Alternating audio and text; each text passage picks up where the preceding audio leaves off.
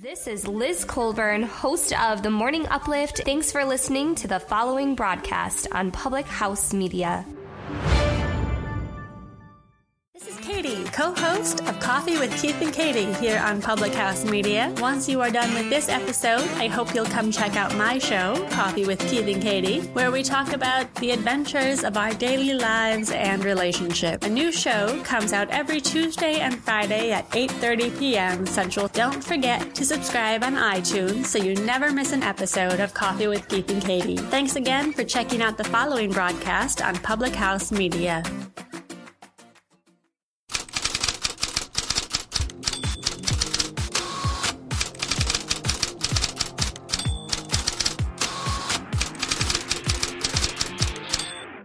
The latest headlines, If they go out and wipe the floor with the Texans, I might buy in. the insightful interviews, Whitney McIntosh, SB Nation. I was more impressed with John Carlisle, especially when you consider Aaron Judge's all-star squad. the hottest takes, Yeah, Saquon Barkley had a great game against Iowa, but he hasn't done much. can all be found on Press, Row. Here's your host, it's clearly time for a change, it's only a matter of time before it happens. Christian Heimel.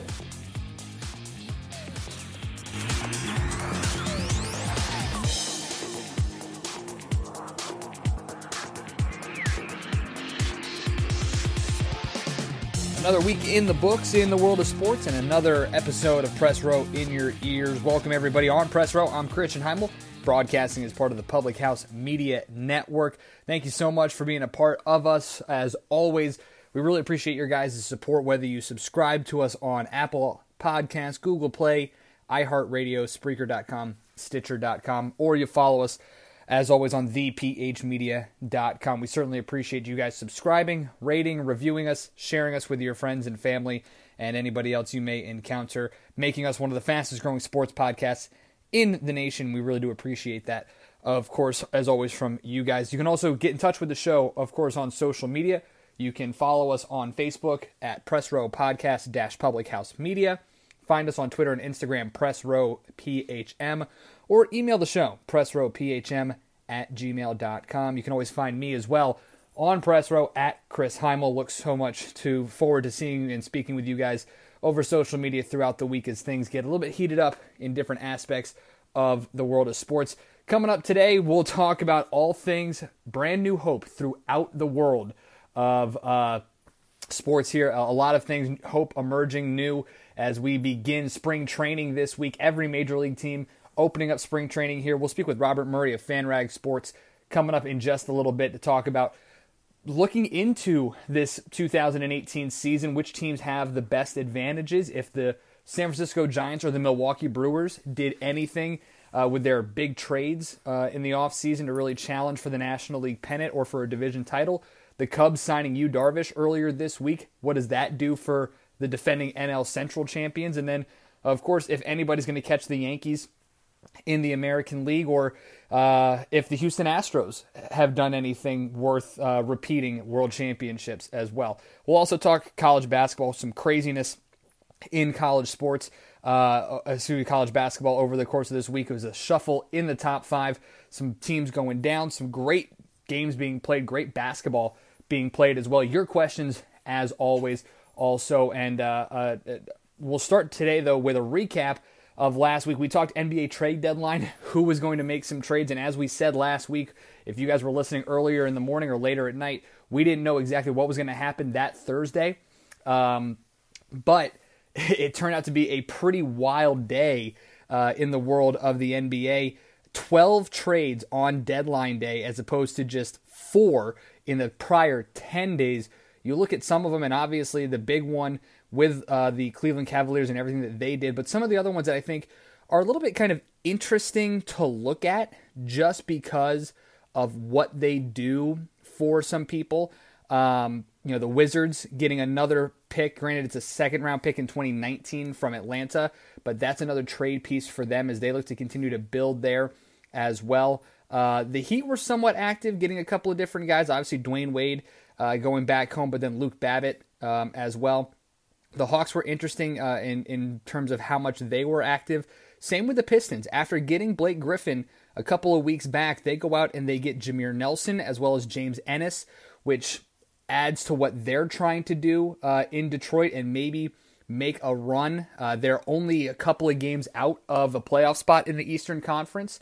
Um, they've lost a few here and there, but uh, all signs point to good things in Detroit. But again, the biggest story, obviously, was what happened in Cleveland on deadline day. When you look at all the moves that the Cavaliers made and what Colby Altman did, this is really impressive. You look at the trade they made with the Lakers, trade the three-way trade with the Jazz and the Kings, and of course the trade with uh, the Heat. That was more just to really appease Dwyane Wade than anything, but we were wondering this going into it. We were wondering this really all the way back in September when the season was about to begin, and that was can the Cavaliers do anything to keep LeBron James at the end of this season? And if you go when you go to ESPN.com, there's a piece uh, written by Adrian Wojnarowski talking about the 24 hours that led up to the deadline deals that Cleveland made.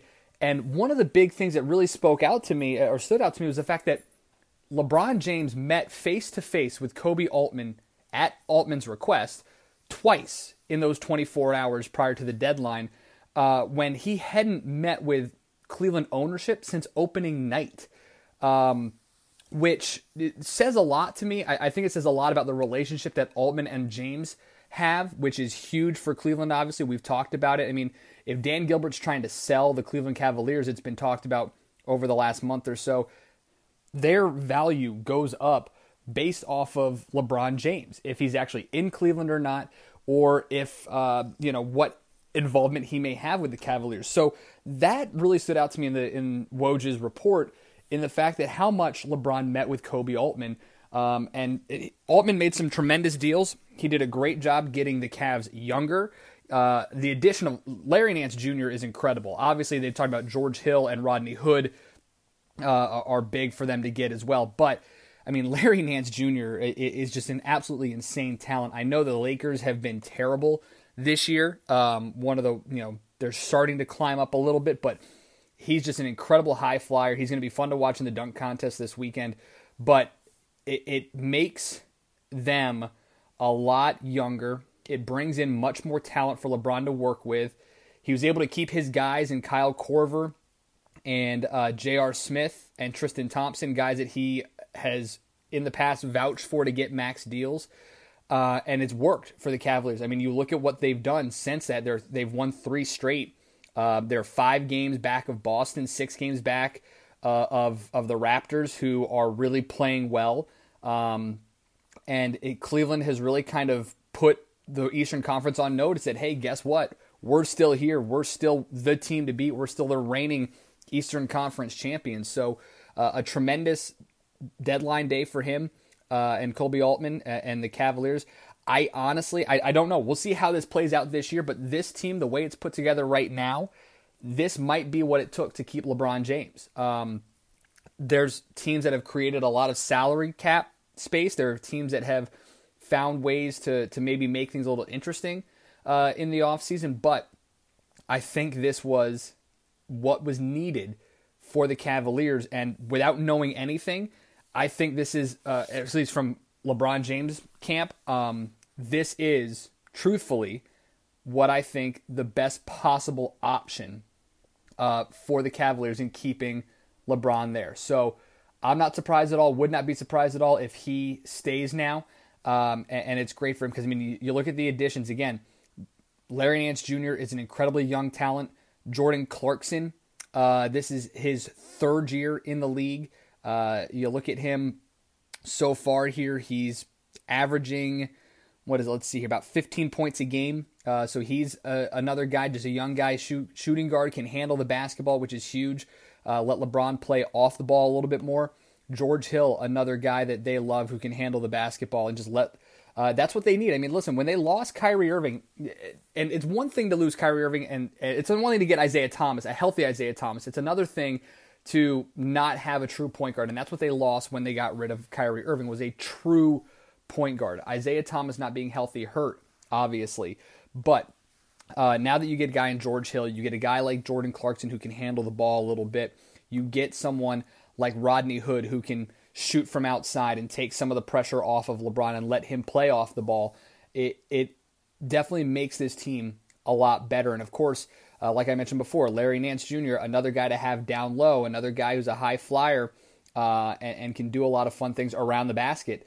This team, built the way it is right now, is one that might keep LeBron James. If it's enough to challenge for a Golden State, I don't think so. I think the the Warriors are still the favorite uh, to win it all, obviously. But you look at the Eastern Conference now, and surprisingly enough, the Celtics and the Raptors being basically inactive at the trade deadline makes things a little interesting there, makes it um, a little bit more fun. I definitely think that the Cavaliers are now have put everybody on notice saying we are the team to beat still in the Eastern Conference. So we'll see what happens, but they're playing like it. They're playing a lot better, and uh, it's really fun to watch uh, this team when they when they get good like that. So uh, I still think they need to play better defense. It's one of the reasons why they're so far behind in the Eastern Conference. Um, but the Celtics and the Raptors play great defense, and it's why they're the top two teams in the East right now. So we'll see exactly how it all pans out for the rest of the season. But great trade deadline for the Cavaliers.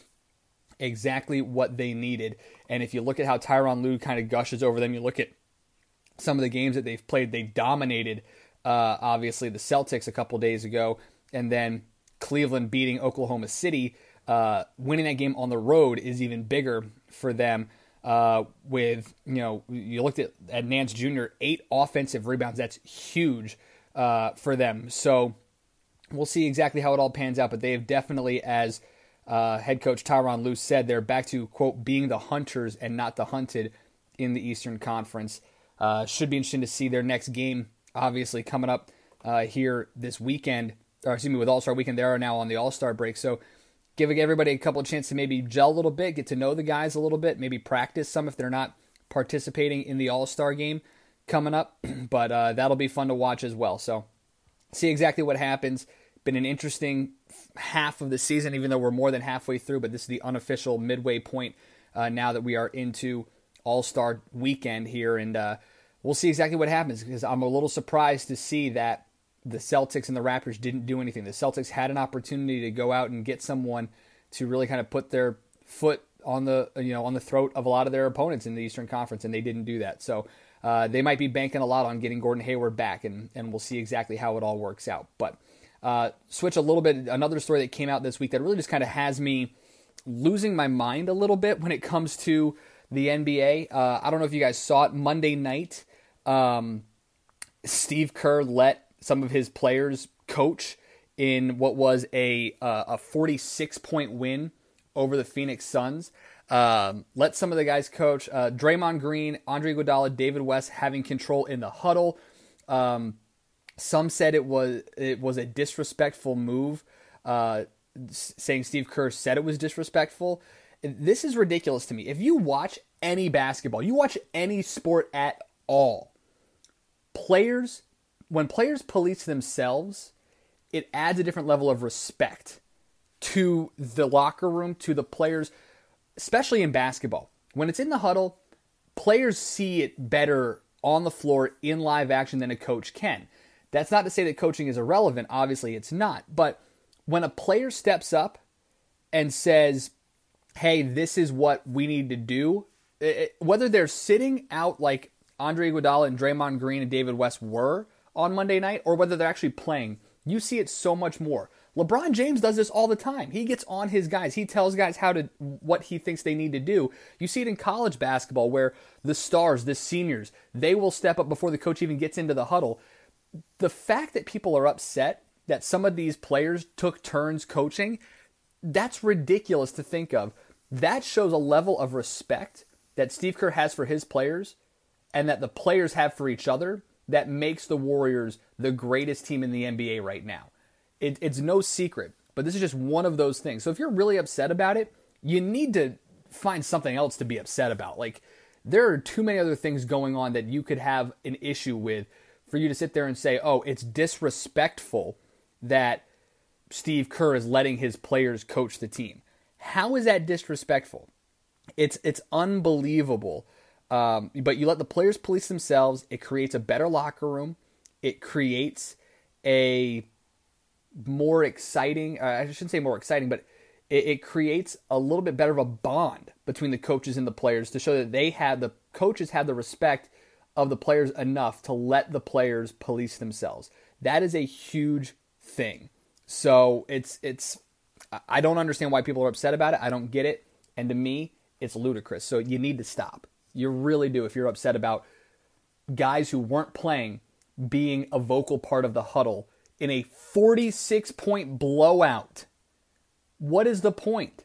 Be more upset at the fact that the Suns couldn't even get within 20 of the Warriors if you're really going to find something to be upset about. A lot more to touch on here on Press Row. When we come back, we'll recap a busy week, a crazy week in the world of college basketball with some things changing uh, as well as some of the other things that uh, just a little out of hand in my opinion. I'm a little fired up this week. I hope you guys uh, will stick with me throughout. We'll also speak with Robert Murray, FanRag Sports, and preview the 2018 Major League Baseball season as training camp opens up for every team around the country. It's all coming up on Press Row. Listen to every episode and get the latest shows sent right to you. Subscribe to Press Row on iTunes, Google Play, iHeartRadio, Spreaker.com, and Stitcher.com. Or visit us online at www.thephmedia.com. This is Press Row with Christian Heimel, a Public House Media podcast. Yeah. Back on Press Row, Christian Heimel here with you guys, broadcasting as part of the Public House Media Network. It's been an interesting season, as we've talked about all year long with college basketball. Uh, a number of teams going down, lots of upsets. It's been great to watch. I absolutely love college basketball. So much fun, uh, especially when these top 25 teams meet. I had a chance um, a while back to go to Iowa, Michigan State in Iowa City, and to see the Hawkeyes really hold the number four team, then the number four team in the country, uh, so close and, and have a chance to to beat them. They were leading by seven with six minutes to play, and Miles Bridges just came through in the clutch, as he then did again this past Saturday, beating Purdue with a three pointer uh, near the buzzer. Which was great, but th- this has been a great year for college basketball because things have been flipped upside down. You look at some of the leaders in uh, their conferences, and it's stuff that you don't really expect a lot of. I mean, if you were to sit here and tell me that, you know, obviously Virginia and Clemson would be the top two teams in the ACC, I'd tell you Virginia would be up there, but but Duke and North Carolina, North Carolina having seven losses, uh, Duke having five already, Texas Tech leading the Big Twelve um, as well. I mean, some of these things are really kind of surprising. Ohio State technically leading in the Big Ten, a, a half a game ahead of Michigan State. The SEC is probably the most insane one to look at when you think about it because you've got squads like uh, you know Auburn and Tennessee ahead of Kentucky's just been embarrassing this year. Uh, Auburn leading them has been great. Bruce Pearl having a career revival as a head coach down there with the Tigers, but the Virginia Cavaliers taking over the number one spot uh, earlier uh, this week. Villanova had fallen to number two after they lost to unranked St. John's. Xavier at three, Purdue at four, uh, or excuse me, um, excuse me, Michigan State at two, Villanova at three, Xavier at four. Uh, those and then Cincinnati rounding out the top five. Those teams, other than Michigan State and Villanova, you're not really used to seeing those other three teams up there in that top 25, that top five. Purdue at six, Texas Tech again at a uh, SEC has been great uh, sitting there um, excuse me, Texas Tech out of the uh, the Big 12, sitting there uh, at number seven. Ohio State is up there. Gonzaga in the top 10. Auburn at number 10. This is great for college basketball. And I don't know if you guys saw it, but the um, the the NCAA uh, on Sunday on the 11th had their bracket preview, their first one, where they released the top 16 teams, uh, which I think is great. It's going to add some excitement to the world of college basketball. It's going to make things uh, a little bit more interesting down the stretch. Now teams know where they stand. They kind of know what they have to do down the stretch and into their um, into their uh, conference tournaments. Some teams know that if they win it, they get a higher seed. If they bow out in the first round, it may drop them off uh, and, and, be a, a, 10 seed potentially. But you look at some of these regions, and it's great. I mean, I, I think in the South region, you look at Virginia, Cincinnati, Michigan State, and Tennessee. That that's an impressive uh, spot right there, and and that's without these new rankings. Your top four seeds realistically should now be Virginia, Villanova, uh, Michigan State, and Xavier. Those should be your top four seeds. So Purdue, with that loss to Michigan State, falls out of the, a number one seed line, and they. Uh, you know, Purdue falls to a, number two, maybe a number three seed, where Michigan State was when they released these brackets on Sunday. Uh, Auburn, again, a number two seed, is in- incredible to see. Kansas is a two seed, even though they don't technically lead uh, their own conference right now. But uh, you know, Texas Tech being a three seed, uh, they if they win their conference tournament, who's to say they shouldn't be a number one seed? So I love the fact that the NCAA selection committee is doing this, releasing these things early. Um, it makes it a lot of fun as we head down the stretch here. Only a couple weeks before conference uh, tournament play begins, and and who knows exactly what to expect over the next few uh, few weeks. But it is a lot of fun to see here. Um, and you look at some of the games coming up this weekend that could have a huge impact on some of these conference standings, some of these seedings coming up uh, as well. I mean, nothing crazy going on uh, here tonight except for Arizona and Arizona State. It's great to see um, Arizona still succeeding, even though uh, Sean Miller left. Uh, Arizona State doing well under Bobby Hurley. Um, again, in the top 25 here, those two teams, 17 and 25, going at it later tonight. Uh, this weekend, you look at some of the other big ones. Obviously, Rhode Island playing incredibly well, ranked in the top 16 um, on Saturday. Some of the big games. Texas A&M is interesting just because that SEC. I mean, like I mentioned, the SEC is so topsy turvy right now. Auburn at number 10, Texas A&M ranked 21st in the country. You've got Tennessee competing for a conference championship. Um, they'll be highly exciting. I mean, I love watching Admiral Schofield play there in Tennessee. You got a great game on Saturday in the Big East with Villanova at Xavier, number three against number four in the country. Um, you've got West Virginia in the Big 12 going to Kansas. Uh, West Virginia has been an interesting team to watch just because of how great they play defense. Jevon Carter is tremendous. They have a talented, talented bench. But this is a game where if West Virginia is able to come away with a victory, they split the season series with Kansas. And this is what I talked about early on in the in the season.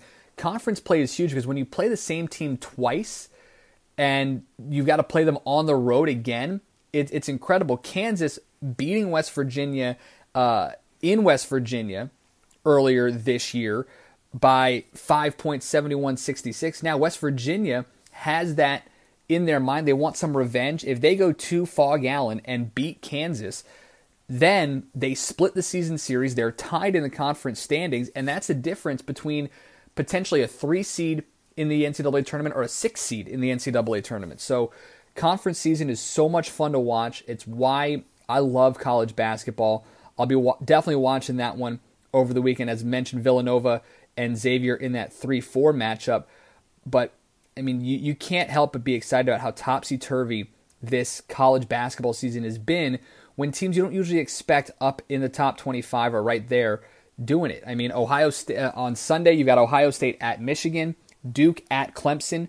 The fact that Clemson's ranked higher than Duke this year is impressive. Uh, granted, right now it's only one, but Duke has struggled over the last couple of weeks, and we were talking about them as the odds on favorite to win the national title this year with guys like Marvin Bagley and Wendell Carter Jr.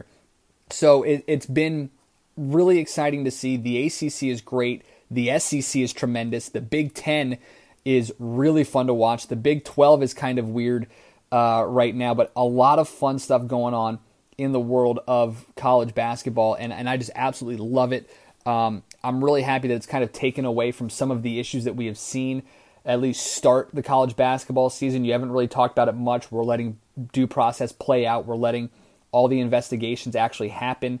Um, but I, I, think it's a great thing to see these guys uh, on the court actually playing well, and, and, and it's a huge, huge benefit to the world of college basketball that we're able to actually focus on the games being played because I think a lot of people were unsure of what was going to happen when the season actually started and if anything was actually going to you know come to fruition um, and how these you know teams were going to be able to find a way to distract us from what was happening uh, off the court prior to the season beginning because these allegations again all came out literally the exact moment uh, about a month before the season, when, when, when practice began, when about a month before the season was about to start, that was when all these things came out. But it's great to see that these players uh, and these coaches are finding a way to at least distract us from the unfortunate things that have been happening off the uh, the field, off the court in college basketball. You're on Press Row. I'm Christian Heimel, broadcasting as part of the Public House Media Network. Don't forget to subscribe, rate, review, share us on social media. You can find us on Apple Podcasts, Google Play, iHeartRadio, Spreaker.com, Stitcher.com, and of course, thephmedia.com. Uh, also, don't forget to check us out on social media Twitter and Instagram at PressRowPHM, Facebook, Press Row Podcast dash Public House Media, as well as email the show, pressrowphm at gmail.com. If you want to get in touch with me on social media, you can find me on Twitter at Chris Heimel. Uh, one a couple of headlines in the NFL earlier this week. Uh, Colts having their new coach, uh, Frank Reich, the former Philadelphia Eagles um, uh, offensive uh, coach there. He now joins the reins. He'll take over uh, for Chuck Pagano and for the Indianapolis Colts. Uh, and this is what's really interesting. I mean, we talked about it last week. I told you not to be upset about uh, Josh McDaniels leaving, mainly because I think, like I said, he was either told that he's going to be the next guy in New England, or there's something going on with Carson Wentz's, uh, not Carson Wentz, excuse me, Andrew Luck's arm. By all accounts, Andrew Luck, he has yet to throw a football, but he's getting stronger. He's getting more mobility, range of motion in uh, to that sh- surgically repaired shoulder. But I'll tell you right now, I think that's a huge reason why uh, that Josh McDaniels decided at the last moment he was going to leave and not take the Indianapolis Colts job, go back to New England. So shouldn't really be surprised there. Um, but at the same time, you never know what's going to happen with these things. And I wonder if I, hope that Andrew Luck is okay because the NFL needs these young guys, and, and Luck is such a talent, and you'd love to have that happen. But we'll see exactly how it all plays out uh, there in Indianapolis. And then the New York Giants finding Mike Shula as their offensive coordinator after they were denied a request by the Minnesota Vikings to talk to their quarterback coach. And that was what that kind of stuck out to me here the fact that the Vikings said, you can hire our offensive coordinator, Pat Shurmur, to be your head coach, but you cannot take the quarterback coach that to me was one of two things. The Giants then, what that showed me is either A, are interested in potentially bringing Case Keenum to New York because the quarterback coach, obviously, and Pat Shurmur made Case Keenum into a tremendously talented quarterback this year, had a great season, or it means that Pat Shurmur really believes that the quarterback coach in Minnesota can really help Eli Manning. Instead, they go with Mike Shula, offensive coordinator, former head coach at the University of Alabama. Uh, so we'll see how that plays out as well in New York. But a couple of small things in the NFL there, and uh, I know some of you guys have questions about Johnny Manziel. We will touch on that. One of you guys, a couple of you guys have asked questions about that on social media here this week. We'll get to that portion later on in the show. We'll touch on uh, Johnny football as well as all of your fan questions coming up in just a little bit. But when we return, Oh, it's my favorite week of the year. Spring training is here. Pitchers and catchers report. Baseball is back, ladies and gentlemen. Robert Murray of FanRag Sports. He'll join us to preview the 2018 season on the diamond coming up in just a bit on Press Row. Want to be part of the show?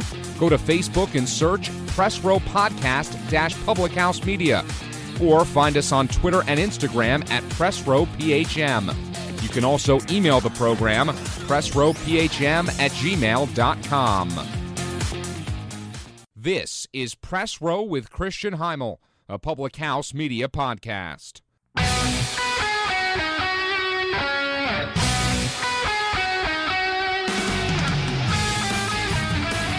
Back on Press Row, Christian Heimel here with you, broadcasting as part of the Public House Media Network. Hope springs eternal for baseball fans this week. Pitchers and catchers reporting for all 32 major league teams here coming up this week as the Houston Astros begin their World Series defense in earnest.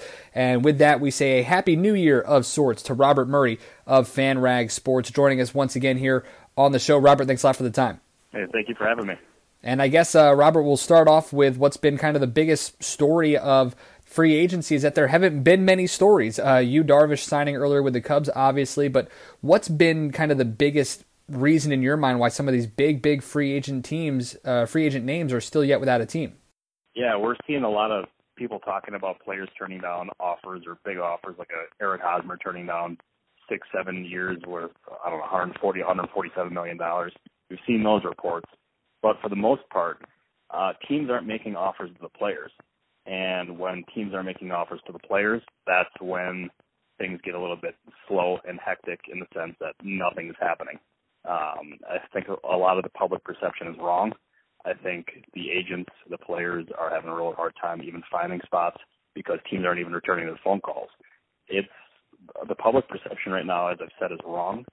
For the most part, I should say it's not completely wrong. Um, but yeah, I would say a lot of the blame should be going towards the teams rather than the players. Is this more teams trying not to spend as much money and stay under the luxury tax, or is this teams maybe investing more in their minor league system and some of the younger guys that maybe they have more control over contract wise? Yeah, I think it's teams that are they're just not willing to spend the money it's going to take to sign these top free agents. I mean, you see guys. I mean, I mentioned Hosmer before, uh, JD Martinez, Logan Morrison. All these guys are not getting much, if any, interest, and it's just it, they want to sign, they want to play, and it's a player's game. We all know that, and the teams aren't really identifying that. They're not willing to pay those players, and that's a huge reason why we're having such a standstill right now. You brought up JD Martinez, and it's kind of been the worst kept secret in baseball since October ended that he would be a member of the Boston Red Sox. But what's been the biggest holdup there with him in Boston, and do you ultimately see him in a Red Sox uniform this year? Yeah, I ultimately think he's going to end up in Boston. I think it's Boston's going to have to take a little bit more, or offer a little bit more, I should say, because I mean we've seen reports about those two exchanging offers. Um, and I believe I saw a report today that they offered a five-year deal worth about $100 million going to take a little bit more to get Martinez on board. Um, and they also, I mean, their main competition is the Diamondbacks, and there's reports out, I believe, from Jon Heyman, my uh, my colleague, who uh, said that their offer is similar to what Boston is offering. So, I mean, they they got competition, but ultimately, I believe that Martinez ends up at Boston. Yeah. He's Robert Murray of FanRag Sports joining us here on Press Row. Uh, we talked about Yu Darvish, the first real big domino to fall in the world of free agency, and I'll ask you kind of a two part question here with his new signing. What does this mean for former Chicago ace and former Cy Young winner Jake Arrieta, where he could end up? And uh, what does this mean for the Chicago Cubs as they look to win another NL Central title this year? Yeah, for Arrieta, I would say it means his market is not going to be what he's hoping for. Uh, I mean, we saw what Heyman also reported that the, the Cubs came to Arrieta before uh, uh, they signed Darvish and offered him the same deal that they gave Darvish, and he turned it down. And now that he's still on board, or still on the free agent market, I should say, uh, who's all going to be interested in him? I mean, you got the Brewers. I mean, that's probably going to end up being too expensive. Same for the Twins. I was talking about it with another agent yesterday. How about the Philadelphia Phillies on maybe a shorter contract of three or four years with more or more money per year, uh, maybe about 27, 28 million over three or four years. I could see that getting done. I don't know if Scott Boras would be interested in that, but uh, yeah, that's going to be uh, an interesting market for sure. And then to answer your question about Darvish for the Cubs, that's huge and it's it, it's a good move. It's going to end up being cheaper than Arrieta, um, and he's younger and he's got less wear and tear on his arm as well. I mean, I know he pitched a lot of innings over in Japan, uh, but Arrieta was starting to slow down. I mean, the numbers suggested it as well, um, and it also was kind of telling that uh, the Cubs throughout really seemed, at least publicly and uh, somewhat privately, per- that they preferred Darvish to Arrieta. I thought that was uh, made me shake my head or make, it made me think a little bit, I should say. When you bring up you know Jake Arrieta and we talk about Eric Hosmer and uh, and and Mike Moustakas, even uh, all those guys are Scott Boras clients, and, and uh, we talk about the teams not making offers, but how much is the superhero agent of sports, uh, Scott Boras? How much is he kind of holding the cards in his hands? Yeah, and I mean I'm not going to say there's no blame to place on Boras because he's seeking the best deal for his clients, and he's standing still with that kind of stance as well. I mean, I respect it. I'm, the teams are getting a little tired of it, um, just because he hands them a 300-page binder and says, "Here's why you should sign my client." Uh, but yeah, I mean, we've seen him with Hosmer, as I mentioned, uh, Martinez, and Mike Moustakas. I'm glad you brought him up because his market is next to nothing. I mean, the only two teams I can really see signing him at this point are the Braves and the Yankees, and that has to be on a maybe a one-year deal uh, for 14, 15, 16 million bucks in that range. He's uh, he's got his work cut out for him. That's for sure. We're talking baseball with Robert Murray of FanRag Sports here on Press Row as spring training opening up for all 32 major league teams across the country this week. Robert, one of the teams I want to ask you about, uh, a squad that's made some, some big moves and some significant moves, uh, maybe not in free agency, but in the world of trades, the San Francisco Giants. And, and when I talk about them with people, we forget that Madison Bumgarner was out basically the entire year with that injury.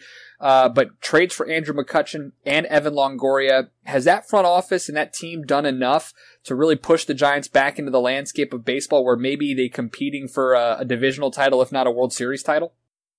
Yeah, I think personally that they're not going to be ultra competitive just because, I mean, that's not a slight at them. That's just a sign of how good the NL West is. I mean, you got the, the Dodgers, the Rockies, and the Diamondbacks. And the Rockies and Diamondbacks flew onto the scene last year. Um, I don't. I think the Giants are going to be much improved, and we also see that they're talking to Tony Watson as well to improve their bullpen. Um, I think they're going to end up being real good, maybe about 500, if not a little better.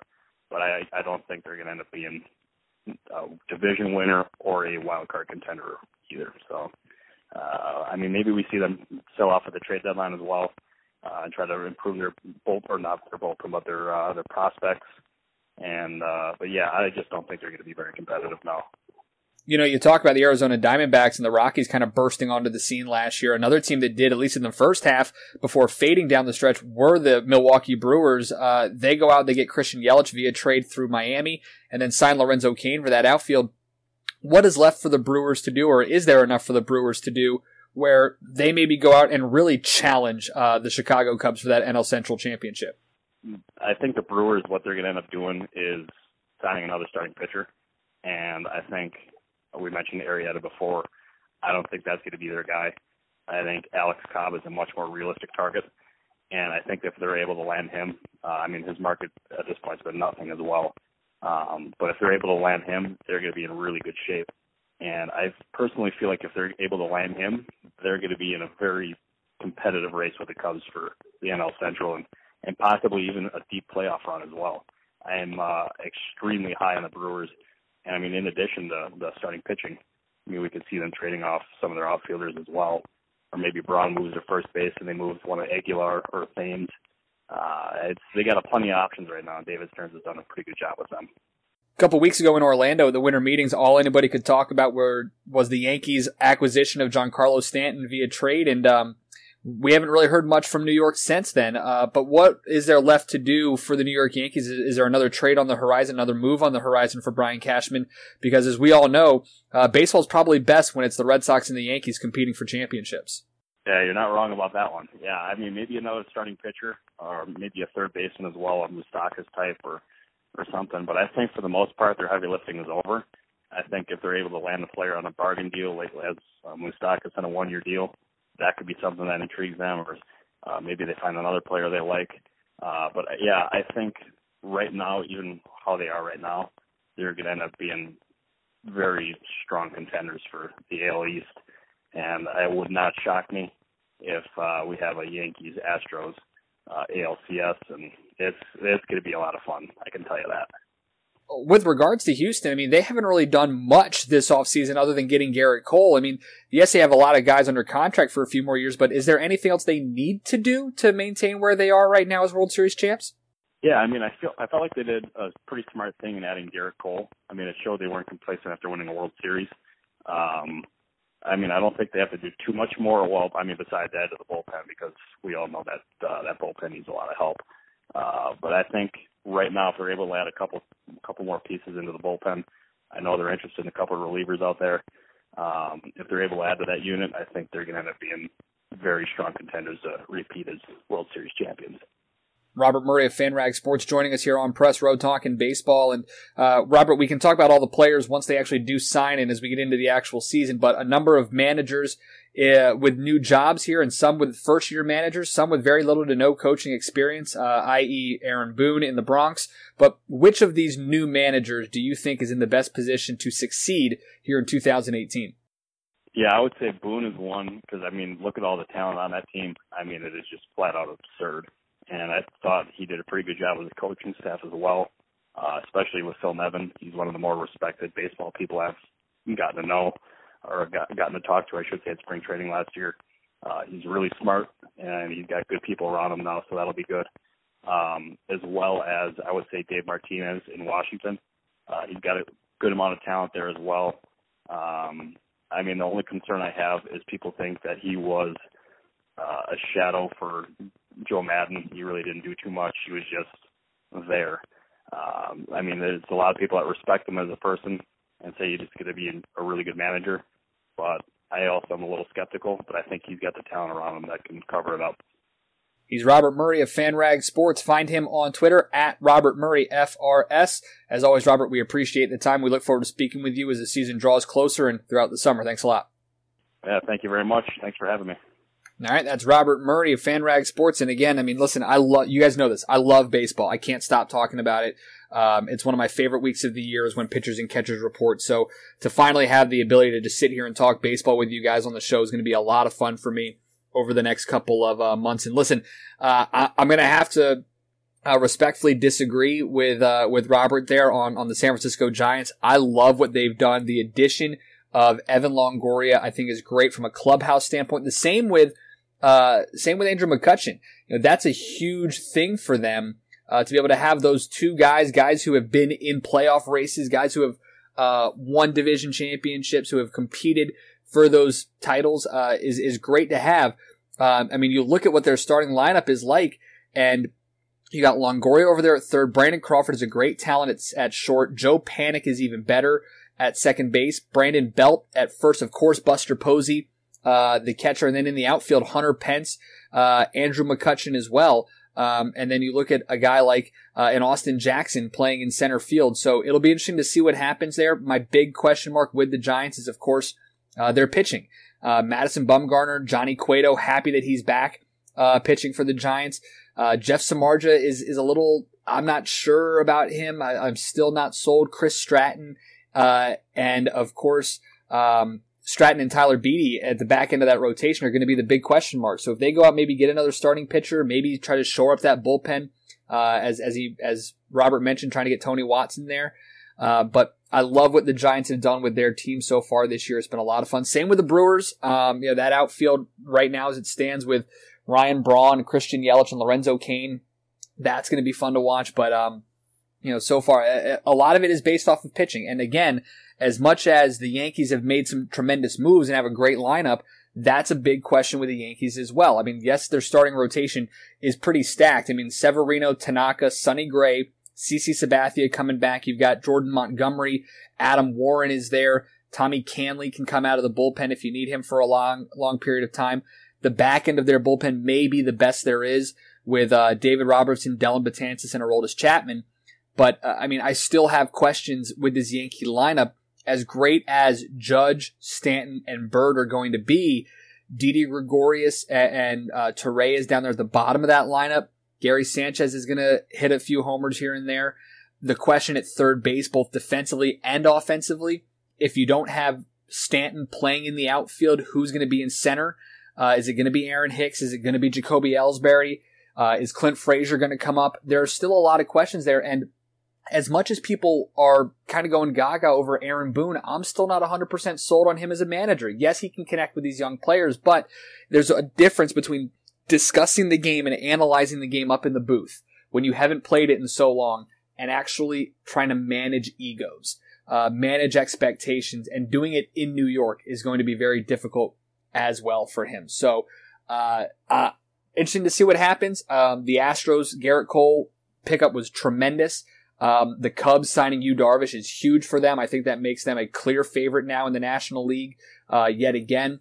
Um, so we'll see what happens. Of course, if the Dodgers can continue to do what they've done and maybe finally get over the hump and win a World Series championship, we'll see all of that as well. Uh, there's a story that not many people are going to be talking about in uh, baseball just because there are so many other big names to look at. But Shohei Ohtani uh, reporting as a pitcher for the Los Angeles Angels uh, coming up. It'll be interesting to see. Mike Scioscia has said that pitching will be uh, well where he makes his biggest impact. So we'll see exactly what happens with this new two-way player who kind of stunned a lot of people and signed with the Angels, and then of course had that elbow strain of the UC uh, ligament.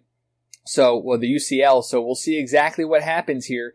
Uh, signing bonus of 2.1 million. Going to get the minimum salary of 545,000 this season, but uh, we'll we'll see exactly what happens with the 23 year old uh, Japanese Babe Ruth guy who was hitting 588 at age 21 in the Japanese professional league. So, but he's been talked about as being uh, a great pitcher. So we'll see all of that as well. Baseball's back. Could not be more excited uh, about it here uh, on Press Row. And when we come back, we'll touch on your guys' questions as well as uh, another story that is getting buried a little bit, and there's good reason for it coming up on Press Row.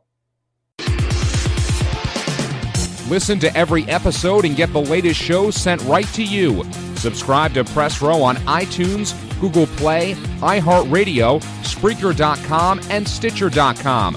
Or visit us online at www.thephmedia.com. This is Press Row with Christian Heimel, a public house media podcast.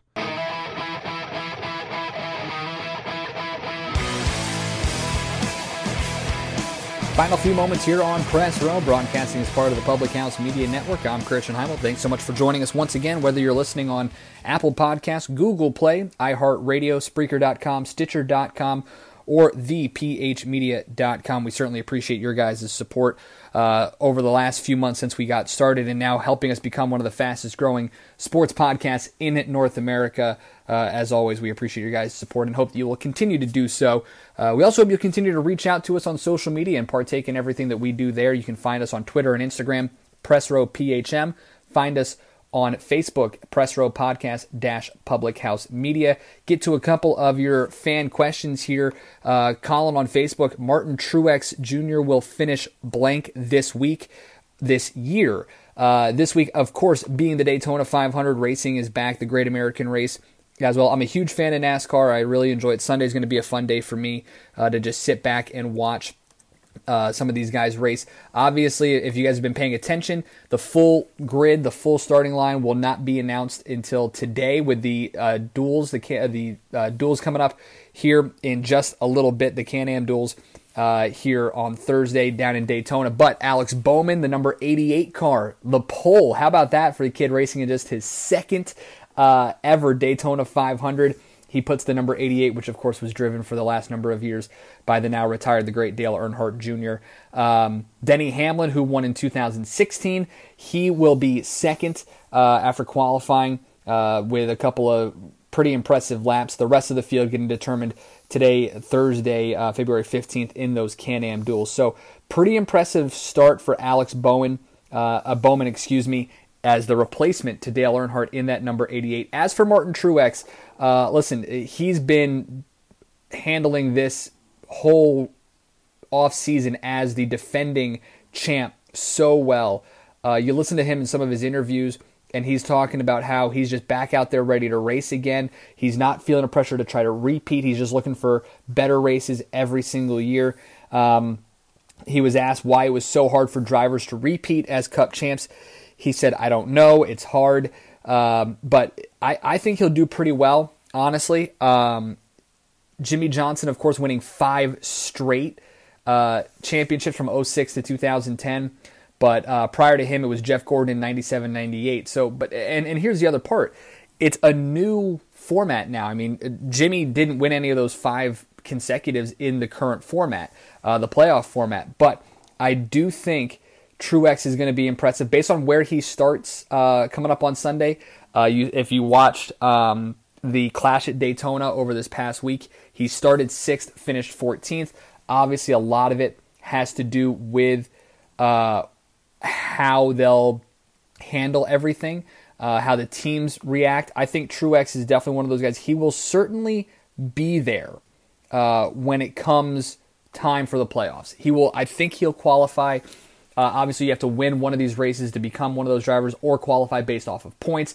A win gets you an automatic qualify into the playoff system later in the year. Um, but uh, the other interesting part to note is all the changes in NASCAR, the rule changes this year. Um, there are a couple of big ones here. Uh, number one is the fact that the crews that go over the wall and actually help fix the car during pit stops, they've cut that number down, NASCAR has from six to five. So it means only uh, four crew members can actually carry tires, change tires, jack up the car, while the gas man is the only other guy allowed on the other side. But he can't do anything outside of gassing up the car, uh, except for stopping a tire if it starts rolling along uh, with his leg. So that's one big change in how it's going to work.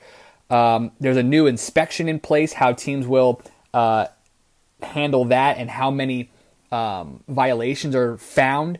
Uh, it's, it's a new system called Hawkeye, eight projectors, 17 cameras that scan the body of the car. Um, so we'll see how many time, how many teams get penalized for that. Um, takes about 30 seconds and then another 30 to determine if it's legal or not. Hopefully, it cuts the amount of inspection time in, uh, dramatically, but we'll also see. Hopefully, it prevents teams from altering the car and, and trying to find a, an unfair competitive advantage.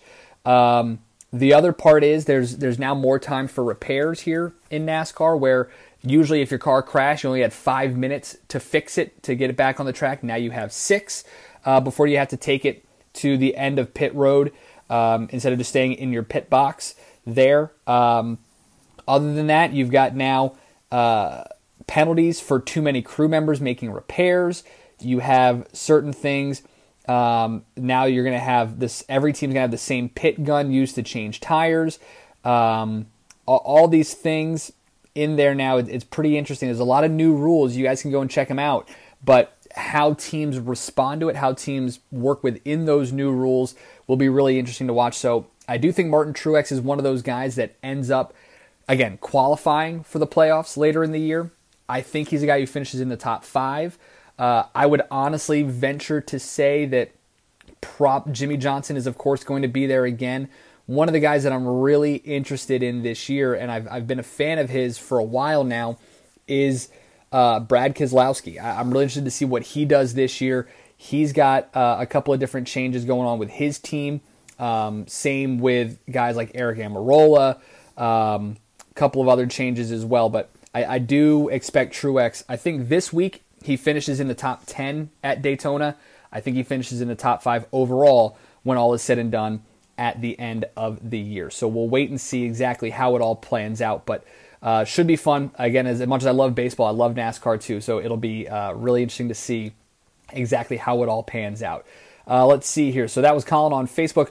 Uh, Brandon on Instagram wants to know uh, Kelly Clark failed to make the podium in the women's halfpipe, um, uh, women's snowboarding in the Olympics. What does this mean for her, and what can we expect from two 17 year olds taking Olympic gold? Well, listen, here's the thing. Uh, with Kelly Clark, I, I, don't know if this means anything for her. She's been a pioneer in the world of women's snowboarding, um, but at the same time, she hasn't gotten a gold medal in the she's only had one Olympic gold medal and that was in 2002.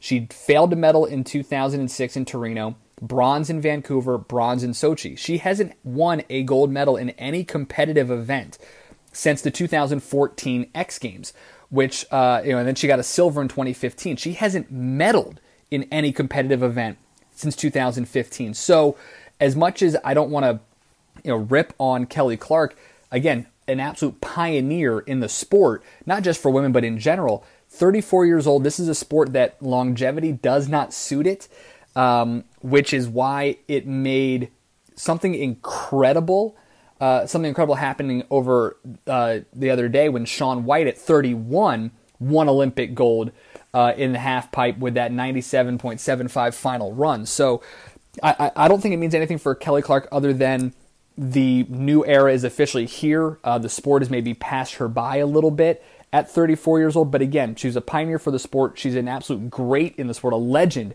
in the world of women's snowboarding. Um, but as we've seen, the evidence of Red Gerard and Chloe uh, Chloe Kim, the two 17 year olds who went on to win gold medals, this is a sport that the younger generation, uh, the younger athletes thrive in. Um, whether it's because they have more energy, whether it's because they're lighter and can get higher altitude on some of their jumps, they're more creative, or because, like everything else, the sport is progressing so much where uh, the old guards, so to speak, the Kelly Clarks, the Shaun Whites, they're not used to, you know, Shaun White, when he was winning his first X Games gold, a 900 was the best you could do. Now we're talking 1620s and 1440s um, and that's what these kids, Gerard and Kim, are practicing now. uh, a 900 is commonplace for them. So I don't think it means anything bad for Clark that she didn't po- uh, she didn't medal at all. Again, since she hasn't won a medal in, in, competitive snowboarding in a couple of years since 2015 when it was a silver. Um, I think it just means that the world of snowboarding has progressed so much now to where these young kids just continue to dial it up and make it that much more impressive. Uh, all right, let's see here. One last question. Scott on Twitter asking about Johnny Manziel and uh, do you really think he has a chance to make it back into the NFL? Uh, here's where this all kind of stemmed. I don't know if you saw it earlier this week, but Johnny Manziel was talking to Good Morning America about his struggle, um, admitting to all of his faults and his issues that he had, saying that he's been diagnosed as bipolar and that he is getting help. Um, he also said that he's going to participate in a developmental spring league here coming up in a few months. Um, he's going to play in the Elite D League, which is out of Austin, Texas, March 28th through April 15th, um, hoping that he can get back uh, to where he was a few years ago when he won the Heisman Trophy, when he was a first round draft pick uh, and such a talented uh, individual. Do I think he makes it back into the NFL? I don't, uh, simply because as soon as you take some time off of the sport, it's so difficult to try to get back into it. Uh, he's a great talent, but he really struggled with some of the off the field stuff. Do I hope he gets a shot? Yes, because I like we all like redemption stories. We all like, especially when a guy makes amends like he has and and has done his best to try to get back to it. It's why I'm rooting so hard for Tiger Woods uh, throughout this season to get back. But when he does it, when he makes amends the right way, which Johnny Manziel appears to be doing, um, I don't think he's a starting quarterback in the league. Mainly because you look at some of these younger guys and you look at some of the the quarterbacks that are there. But could he be a backup? Most certainly. But he needs the right place, and where that is, I'll, I'll tell you what, and this might sound weird Kansas City. Andy Reid's the guy who gave Michael Vick a second chance. It wouldn't surprise me at all if he gave Johnny Manziel the same opportunity if he's able to prove himself. The biggest thing, let's wait and see here in a month and a half when he's actually playing in this developmental league how well he actually does. Um, until then, who knows about uh, Johnny Manziel and what will happen. As always, we appreciate your guys' uh, support here, your guys' questions on social media. Um, again, Twitter and Instagram at PressRowPHM. Find us on Facebook, Press Row Podcast Public House Media, or email us PressRowPHM at gmail.com. Uh, one thing I do want to mention, and it kind of got lost in the shuffle over the week, but uh, last Friday night, Carlos Cordeiro uh, was voted as the new president of the United States Soccer Federation. Um, and I, I, think a big part of it is, is if you read some of the articles here, Jeff Carlisle on ESPN.com did a great job. Um, the Athlete Council helping to secure that vote um, was what was pretty impressive. Cordeiro uh, is a guy who a lot of people are excited about. Here's my issue with it, though. Um, as even though it was Hope Solo, uh, who was a candidate for for U.S. Soccer uh, president, um, she felt the athlete council was influenced by outside forces. Um, who knows what that means? But it, it's it's interesting to note here that this is a guy who um, a lot of people are excited about, and when you have people excited about uh, a guy with the kind of experience that Cordeiro has. Um, that's kind of the important part of this. My issue with it is that I don't know. Listen, the U.S.